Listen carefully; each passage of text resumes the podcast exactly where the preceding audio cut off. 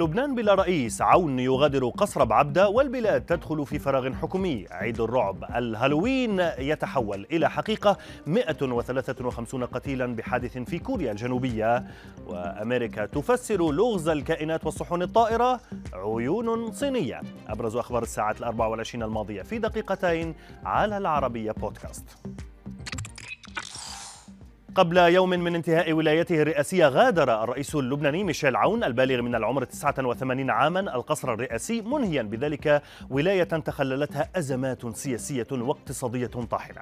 وتزامنا مع مغادرته يدخل لبنان في مرحلة من الفراغ السياسي جراء عدم وجود مرشح قادر حتى اللحظة على حصد الأكثرية المطلوبة في البرلمان لخلافة عون. ومع حكومة تصريف أعمال باتت شبه مجردة من الصلاحيات مع توقيع عون على مراسم استقالة حكومة نجيب ميقاتي قبل مغادرة منصبه. عيد الرعب الهالوين تحول لحقيقة أشد رعبا. فاجعة احتفال الهالوين في كوريا الجنوبية تخلف نحو 135 قتيلا. حتى الآن معظمهم بسكتات قلبية وصعوبة في التنفس. فيما أصيب ما لا يقل عن 82 شخصا آخرين في الحادث جراء تدافع آلاف المحتشدين الذين تجمعوا للاحتفال بعيد الهالوين في أحد شوارع منطقة إيتايوون الضيقة بالعاصمة سول. من جانبه الرئيس الكوري الجنوبي يون سوك يول البترول أعلن حالة حداد عامة في البلاد واصفا المأساة بكارثة ما كان يجب أن تحدث وقدم يون تعازيه للضحايا وتمنى الشفاء العاجل للمصابين.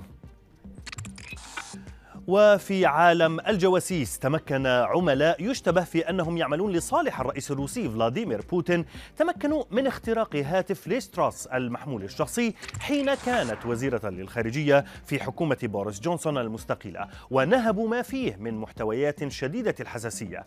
الخبر نقلته صحيفة The Mail on Sunday البريطانية عن مصادر أمنية أفادت بأن المخترقين تمكنوا من الولوج إلى محادثات في منتهى السرية مع شركاء دوليين ورسائل خاصة تم تبادلها مع صديق تراس المقرب وسط مطالبات في بريطانيا بالتحقيق بمزاعم الاختراق هذا.